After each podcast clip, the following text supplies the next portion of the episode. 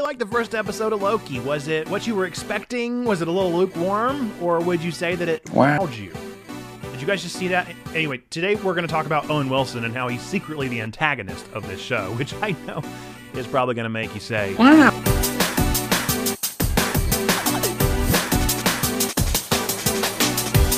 Checkpoint Church, where nerds, geeks, and gamers come together to talk about faith, games, and Infinity Stone paperweights. I am your nerd pastor, Nate, and before we get started with our scripture for today, I just wanted to pat everybody on the back and say thank you for coming to our first ever Checkathon charity stream this past Friday night. Uh, we had so much fun, and we raised $605 for Able Gamers. That is amazing, folks. I cannot believe we not only reached our goal, we surpassed our goal. I cannot wait to do another one of these and to see what we can do in the future. I am so proud of you. So please give yourself a pat on the back. If you were able to join us, thank you so much. If you weren't, we hope you're able to join us for the next one. We really did have a great time. Now, with that, let's get into our scripture for today. I'm going to be reading from Jeremiah chapter 29, verses 10 through 14. I'm going to be reading from the NRSV. That's my preferred translation. It's what's going to be on the screen. If you have a translation you prefer, feel free to use that one instead. For thus says the Lord, only when Babylon 70 years are completed will I visit you and I will fulfill to you my promise and bring you back to this place. For surely I know the plans I have for you, says the Lord plans for your welfare and not for harm, to give you a future with hope. Then, when you call upon me and come and pray to me, I will hear you.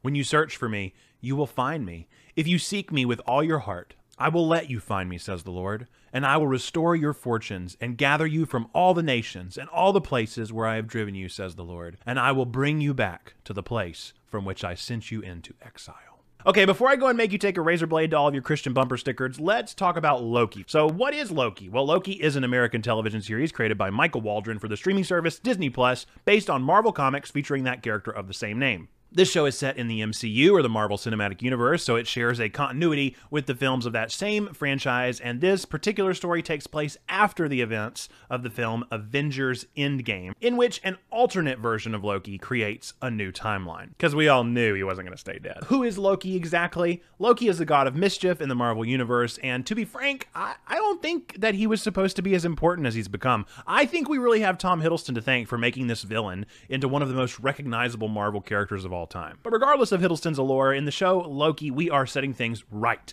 in time and space. As Loki says himself, the Avengers have kind of messed up time a lot, a little lot, and it would make sense that the Time Variance Authority, or TVA, would need to intervene. The Time Variance Authority being the gods who kind of control time and how it stays on track. Except apparently, we actually learn in the show that all of the stuff that the Avengers did to fix time was supposedly supposed to happen, but not Loki escaping. He's considered at fault, but the Avengers aren't because superhero logic. Okay, so everything I've mentioned so far is pretty much in the trailer, but from this point on, expect spoilers because my theory will not make sense without telling you pretty much the whole episode. So, to practically understand the timeline that we're working within, Loki escapes with the Tesseract, gets away, and then gets captured by the TVA. Back at the TVA, we have Agent Mobius M. Mobius, who is played by the delightful Owen Wilson. How can anyone be so lovable? And Mobius is kind of like this detective trying to solve the case of a serial killer Time Lord who is currently murdering TVA agents in cold blood to take their time lanterns, or whatever they are. As Mobius is investigating, he discovers that Loki has been apprehended and intervenes, convincing Loki to help him on his adventure to track down this serial killer. Why Loki? Well,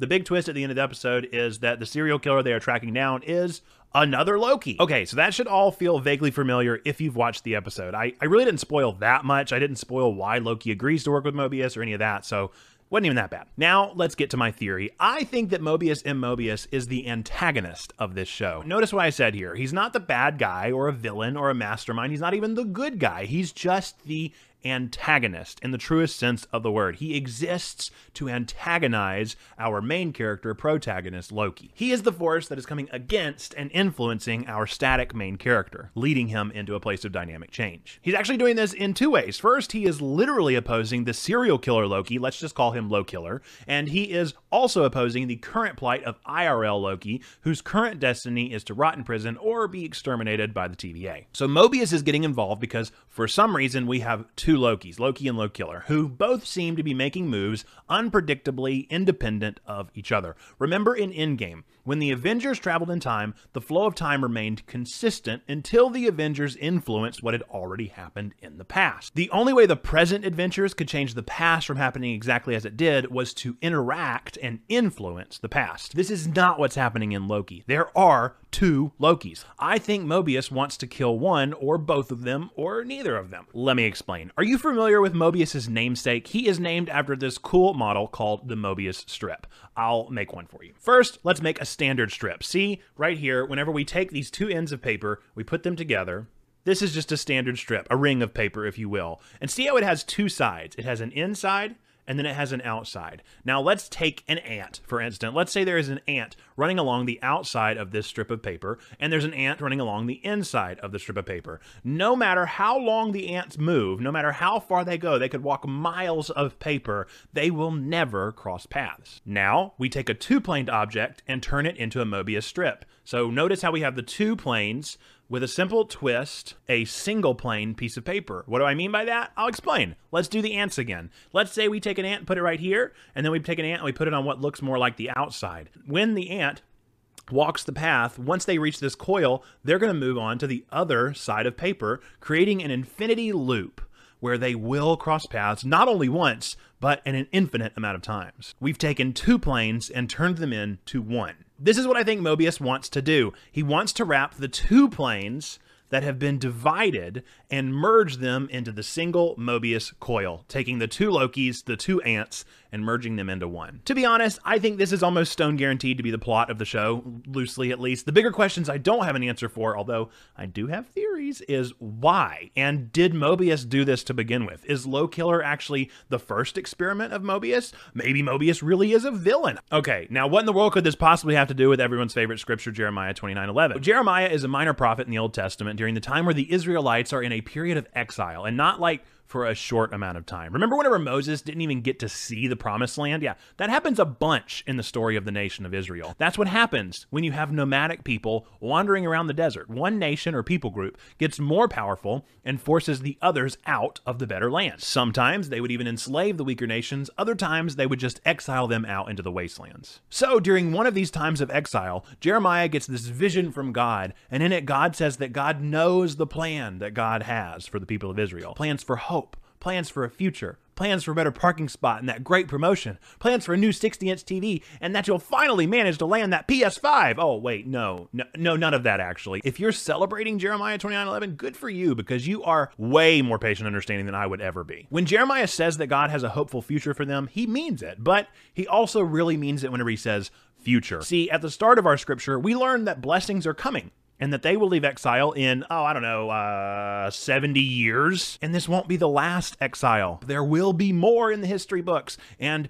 while we are no longer the Israelite chosen people of God, it could really still be argued that the people of God are still royally screwing things up, dividing, exiling even today. We are still entering times of war. We are still entering times of pain. We are still entering into times of division. Jeremiah 29:11 isn't really a message of saying that we have things all together. It's saying that we know that all of this is a mess and that it will be sorted out someday because we have faith in God. It's a scripture of faith and hope, but not during good times. It's a process, a procedure, a lengthy, painful experience that motivates us to keep moving forward through the mess. This is also the truth that Loki is coming to, but he gets to literally watch himself make his mistakes again and again. The story that Loki seems to be winding up to tell isn't one of happiness or peace or hope really at all. There's no real chance at a happy twist for Loki, although Feige might try it, we'll see. If Loki wants to follow our biblical model, then this is a great one to one. Loki is a perfect example of an imperfect person just running the rat race of life,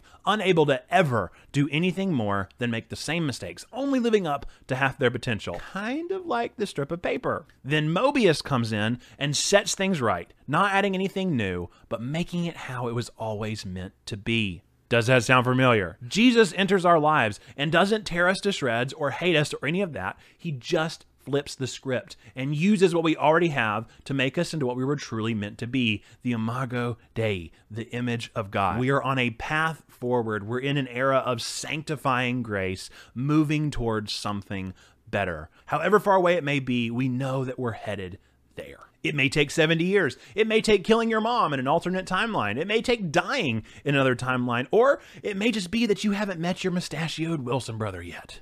Thanks for listening to our weekly nerdy deep dive into the world of nerds, geeks, and gamers. We hope you enjoyed the podcast version of this show. If you'd like to experience this video in its intended full viewing, feel free to find us over on YouTube at Checkpoint Church and watch it there. If you're interested in supporting what we're doing, feel free to go to www.checkpointchurch.com/support for information on how to donate or support us financially or otherwise. Or you can go through the Anchor app and support us there as well. This program is created, produced, and edited by Nathan Webb and distributed by Anchor. Anchor. Find us on twitch.tv slash checkpointchurch, where we'll be streaming on Mondays, Tuesdays, Wednesdays, and Thursdays. Thanks again for listening to our show, and remember, God loves you, we love you, you matter. Be boldly blessed, and we will catch you next time.